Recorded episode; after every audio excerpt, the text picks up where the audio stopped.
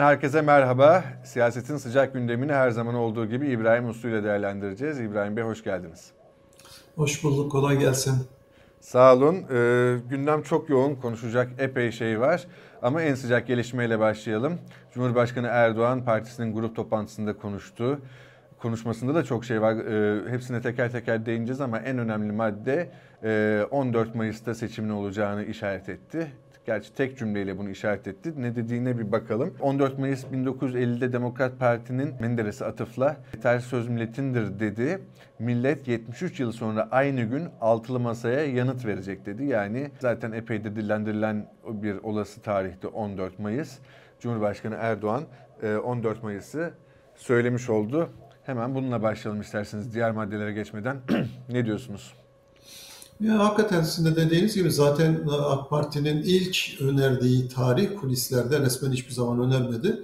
14 Mayıs'tı. Daha sonra MHP de bunu uygun buldu. Yapalım dedi. Fethi Yıldız bu konuda bir açıklama yapmıştı. Yine bunlar uzun aylar önce ama bunu nedense AK Parti bir türlü resmileştirmedi. Ee, aslında benim gördüğüm bu anayasa değişikliği üzerinde kafa yordular. Çünkü e, eğer anayasa değişikliğinde 360'ı bulacak olurlarsa e, işte 3 sandık koyma senaryolar vardı. Bunu çok istiyorlardı. O seçimde kendilerine büyük bir avantaj getirecek diye düşünüyorlar. Şimdi anayasa artık meclise geldi. Demek ki önümüzdeki şeyde süreçte ya onun takvimini de ayarlayarak şeyde yani Mart'ın 8'i e, 9'u falan gibi meclisi feshedilmesi gerekiyor. Bu anayasa değişikliği olacaksa da olmayacaksa da bunun o tarihe kadar bitmiş olması gerekiyor ki aynı anda e, yani 3 sandık gelebilsin ya da zaten parlamentodan geçmeyecekse çünkü bugün Sayın Akşener bir e, şey zeytin dalı uzattı aslında yani bunu müzakere edelim dedi. Sayın Erdoğan da aslında ilk önce biz yola çıktık zaten yazdık falan diye biraz İyi Parti'nin teklifini tabiri caizse aşağıladıktan sonra iyi gönderin gelsin bakalım bir teklifiniz varsa bakalım dedi. Ama bir şartla e, bu LGBT işi, aileyi koruma işi burada kalacak dedi. Yani ona göre düşünün. Sadece başörtüsüyle ilgili düzenleme alırsanız biz bunu kabul etmeyiz dedi e, benim okuduğum kadarıyla. Şimdi dolayısıyla şey e, İyi Parti ile uzlaşabilirler mi, uzlaşamazlar mı ee, onu göreceğiz. Çünkü LGBT şartını İyi Parti kabul edebilir mi, edemez mi? Ee, o konuda şimdiye kadar e, renk vermediler benim takip edebildiğim kadarıyla. Yani bir görüş açıklamadılar daha doğrusu. Belki zaten kanunlarda var. Anayasada da olmasının bir sakıncası yok deyip geçebilirler. O zaman da uzlaşabilirler. Metin üzerinde bazı revizyonlarla. AK Parti'nin getirmiş olduğu metinde bazı revizyonlarla. E, önümüzdeki süreçte onları göreceğiz ama bütün bunları demek ki Mart'ın e, şeyine kadar 8'de 10'una kadar işte bugünden itibaren yaklaşık 40 e, 45 günlük bir süreç var. Bu süreç içerisinde tamamlayabileceğini, netleştirebileceğini daha doğrusu iktidar düşünüyor. Ve Mart'ın 8'i, 9'u, 10'u işte o günlerde belli ki daha doğrusu yasa gereği parlamentoyu Sayın Cumhurbaşkanı feshedecek ve iki ay sonraki 60 gün sonraki ilk pazar günü ayın 14'ünde de seçim olacak. Dolayısıyla artık parlamentonun ne kadar daha çalışacağını, ne zaman feshedileceğini falan bunları netleştirdik. E, şimdiden sonra tabii top altılı masaya geçti. Bugüne kadar hep seçim takvimini açıklayın, biz de adayımızı açıklayalım diyorlardı. Şimdiden sonra ve üzerlerindeki baskı hızlanacak, şey artacak. Evet. Artık masanın e, bir an önce kendi Cumhurbaşkanı adayını açıklaması lazım. Gerçi süreci başlatmışlardı, istişareler başlatıyoruz dediler. Fakat şu ana kadar o istişareler nasıl seyretti, kimle kim istişare etti falan buna dair bir şey, e, bilgi almadık. Şu an kamuoyu bu konuda e, herhangi bir şeye, gelişmeye e, dair bir bilgiye sahip değil. E, o yüzden bu süreci hızlandırmaları gerekiyor ve e, şeyde yani artık seçim takvimi de belli olduğuna göre e, geriye de bir şey kalmadı, gerekçeler kalmadı. E, bu, bu önümüzdeki süreç içerisinde e, ben hatta 5 Ocak'taki toplantıdan sonra o bildiri açıklandığında e, ayın 26'sında 30 Ocak'taki toplantılar bahsedildiğinde önümüzde yeterli süre var. Aslında 26 Ocak'a kadar bu işareler yapıp 26 Ocak'ta ismi netleştirip 30 Ocak'ta da açıklayabilirler. Bu büyük bir rüzgar sağlar. Altılı masaya demiştim. Hala aynı kanaatteyim ama o tarihi yetiştirip yetiştirmeyeceklerini de yine birlikte göreceğiz. Evet, e, aday konusunda kesinlikle tabii artık söz, sizin de dediğiniz gibi altılı masada ve kendi e, taahhüt ettikleri gibi seçim tarihi artık belli olduktan sonra bir an önce zaten artık kamuoyunun da yani baskısı da tamamen bu yönde. Herkes bir önce adayın açıklanmasını bekliyor. Artık o, o noktaya geldik herhalde. Ama hemen öncesine tekrar gelelim. Seçim tarihi konusunda e, muhalefet 6 Nisan'dan sonraki bir seçime yanaşma izlemişti. Ee, bir taraftan işte hem seçim kanunu hem de anayasa e, üzerinden e, seçim tarihine, erken seçim tarihine ve bu seçim tarihine göre Cumhurbaşkanı Erdoğan'ın yeniden aday olmasına ilişkin tartışmalar devam ediyor. Şimdi bu 14 Mayıs tarihinin açıklanmasıyla beraber de bu tartışmalar önümüzdeki hafta boyunca hız kazanacak diye tahmin ediyorum. Sizce bu e, konuda muhalefet nasıl bir yol izleyecek? yani şunu daha açıkça söyleyeyim. Cumhurbaşkanı Erdoğan'a e, mağduriyet kozu vermemek seçim kampanyasında en önemli motivasyonlardan biri olarak gözüküyor bu seçim tarihi meselesinde ve erken seçime destek verip vermemek konusunda. Bir taraftan tabii seçim kanununun kullanılıp kullanılmayacağı vesaire vesaire. Sizce yani burada e, bütün bunları düşünerek stratejik bir şekilde e, erken seçim kararına destek olmak ya da olmamak mı e, muhalefetin kullanacağı yoksa artık iktidar açıkladıktan sonra seçimden kaçmamak, sandıktan kaçmamak adına ne olursa olsun kabul etme yolunu mu seçeceklerdir? Ben şey yani açıklanan şeye baktığınızda, karara baktığınızda 6 Mayıs'tan sonrası için parlamentodan bir karar çıkmayacak.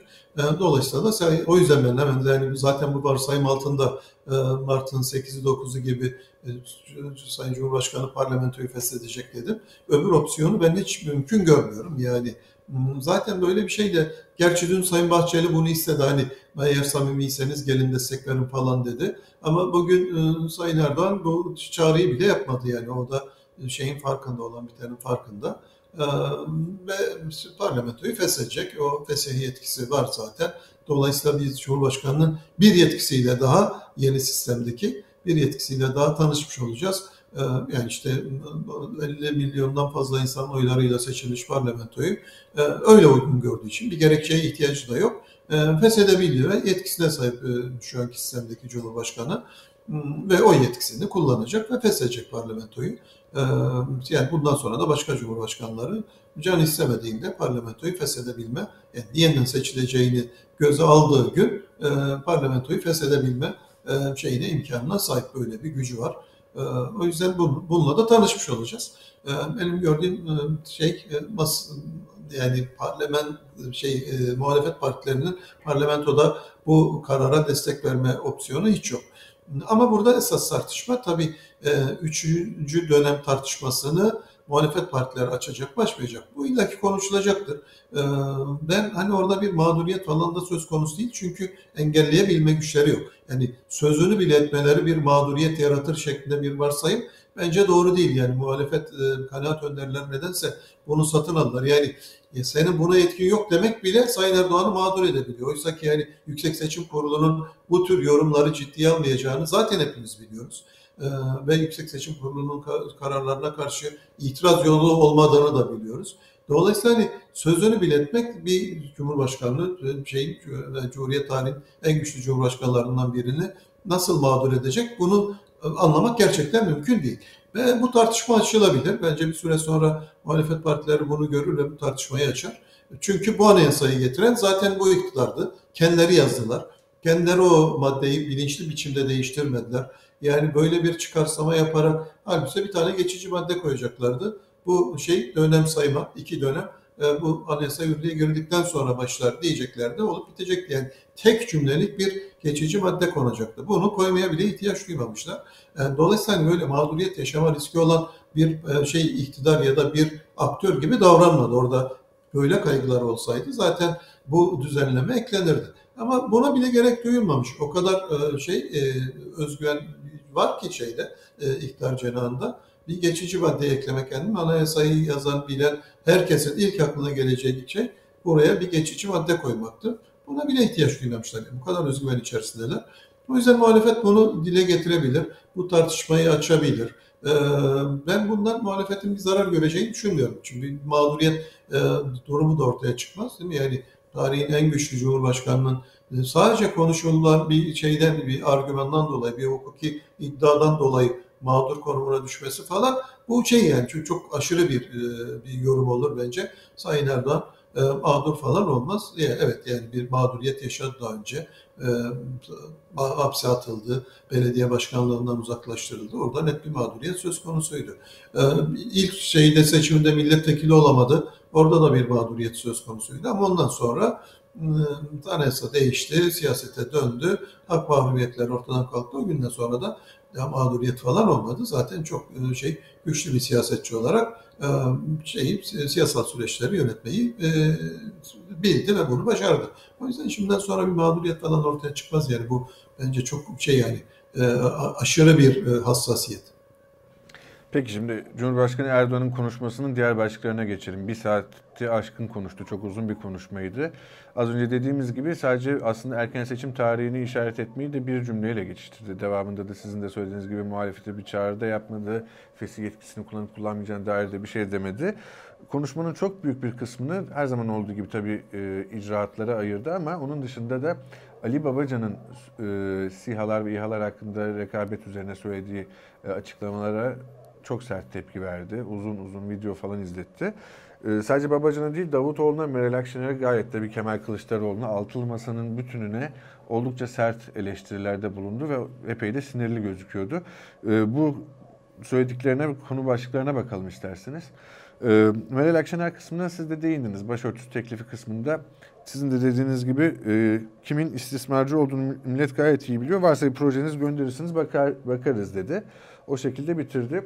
Yine Kemal Kılıçdaroğlu'na söyledikleri e, bildiğimiz şeyler diyelim ama de, Ali Babacan'a ve Ahmet Davutoğlu'na bizatihi çok ağır laflar söyledi. Yani 15 yıl yanımda durdular, hiçbir şey öğrenememişler dedi.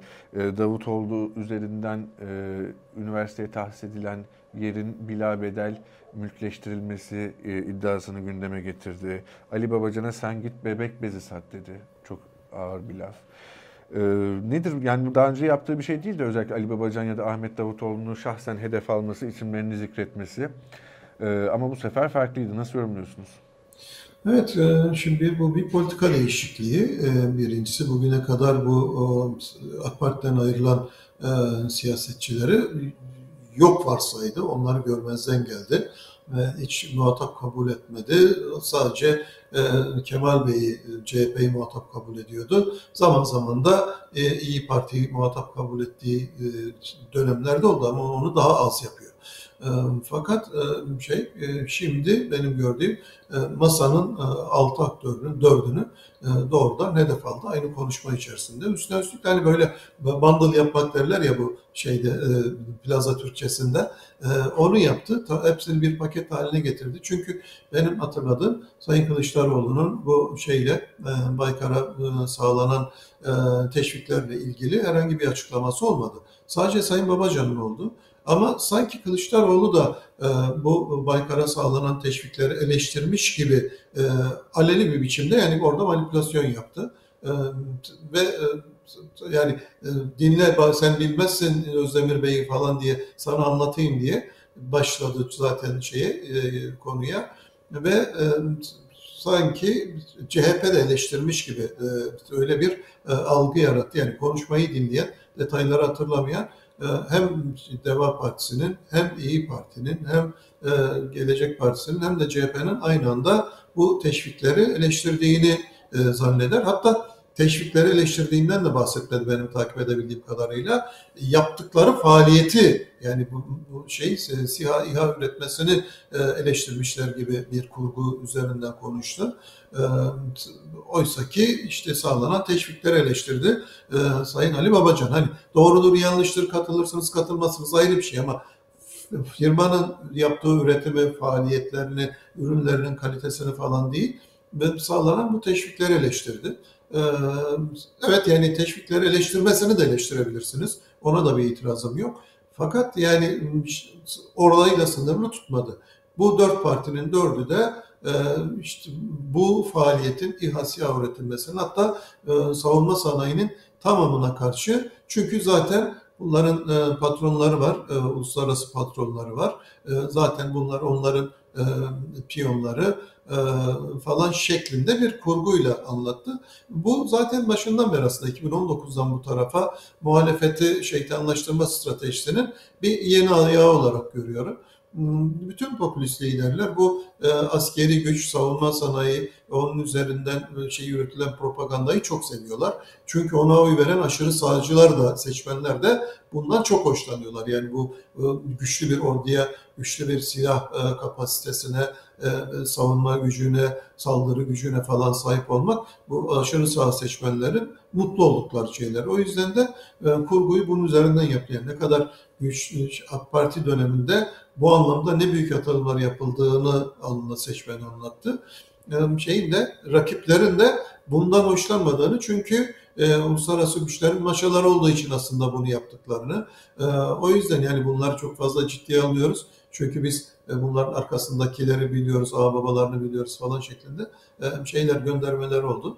E, önümüzdeki süreçte de benim gördüğüm bu ulusal onuru yani aşırı sağ seçmenlerin çok sevdiği ulusal onuru okşayacak bir biçimde bu savunma sanayindeki gücü ve başarıları şey altını çizerek bir onu bir ciddi propaganda kanalı olarak kullanacak. Evet diğer icraatlarından da bahsediyor ama hani diğer icraatlarına ayırdığı şeyle e, süreyle savunma sanayinin ayırdığı süreye baktığınızda arada bir uçurum vardı. Benim gördüğüm bu zaten bütün şeylerin e, otoriter liderlerin şeyi konusunda işte başkomutanlık şeyini kullanması vesaire pozisyonunu kullanması falan e, bütün bunlar bu, bunun önemli bir e, propaganda kanalı olacağının e, göstergesi. Evet zaten sizin de söylediğiniz gibi e, yani hususi videolar falan da hazırlanmış.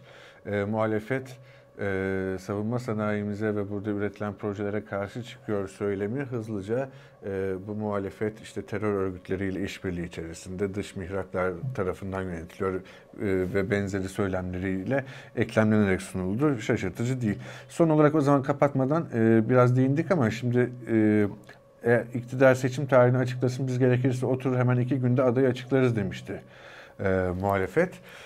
E, siz hala sanıyorum bu 26 Ocak, 30 Ocak, 26 e, Ocak toplantı ve sonra 30 Ocak'taki lansman civarında adayın açıklanması e, tahmininizi sürdürüyorsunuz. E, ama bunu yapabilirler. Yani ben sadece şey yani bunu bir bilgiyle söylemiyorum. E, ilk andan evet, itibaren evet. şunu söylüyorum. Yani önlerinde yeterince süre var çünkü bu bildiri yayınlandığında henüz 25 e, gün vardı. Dolayısıyla 25 gün e, bir ortak aday bulabilmek için, e, ortak aday üzerinde uzlaşabilmek için, adaylı adaylar zaten belli, biri üzerinde uzlaşabilmek için ya da yeni bir aday bulmak için yeterli bir süre. Hani 3 gün olsa abi 3 günde nasıl anlaşacaklar diyebiliriz. Ama 25 gün 25 gün bence yeterli bir süre. Artık bir şey şu an itibariyle bugün ayın 18'i 26'sında 8 gün var. 30'una 12 gün var. Ee, dolayısıyla 12 gün, hani 2 gün dediniz, 12 günde açıklayın bari demeye başlar bir süre sonra bir sürü insan. Doğru. E, iki günde açıklayacağız dediniz. E, 12. günde o toplantıyı yapıyorsunuz. Her şeyi açıklıyorsunuz ama adayınız yine yok. Bunu o zaman şey de yani bunu anlatmakta bir masa biraz zorlanabilir. O yüzden bence bu bahsedilen istişareleri hazır e, böyle bir 26'sındaki toplantıya hazırlanma bahanesi de varken bu ziyaretler sıklaştırılıp e, bu istişareler hızlandırılıp önce parti içinde e, şimdi bir tek e, CHP parti meclisi top, şey toplanacak önümüzdeki günlerde Cuma günü yanlış hatırlamıyorsam ve Cuma günü işte altılı masanın faaliyetleri falan, altılı masanın faaliyetleri konuşulmayacak. Belli ki orada Cumhurbaşkanı adayıyla ilgili parti meclisi istişaresini yapacak. Yani parti içi bir istişare yapılacak. Ama bunu böyle duyurmak istemediği için CHP bunu altılı masanın faaliyetleri şeklinde kodladılar. E, altın masanın faaliyetlerini zaten deklar ediyorsunuz. Yani hepimiz biliyoruz. Orada şeffaflar. Alınan kararların ne olduğu e, duyuruluyor. Önden ne olacağı duyuruluyor. Arkasından da topluma tekrar açıklanıyor. O yüzden hani orada bir öğrenilecek bir şey yok işin doğrusu. Benim gördüğüm e, parti meclis toplantısı sayın ben haberi okur okumaz öyle düşündüm. Bu parti içi istişarelere başlıyor CHP diye düşündüm. Diğer partilerde böyle bir anons yapılmadı. Belki yapılıyordur bu istişareler onu bilmiyoruz. Yani yapılmıyordur diyemeyiz. Çünkü paylaşılmazsa bilmemize olanak yok.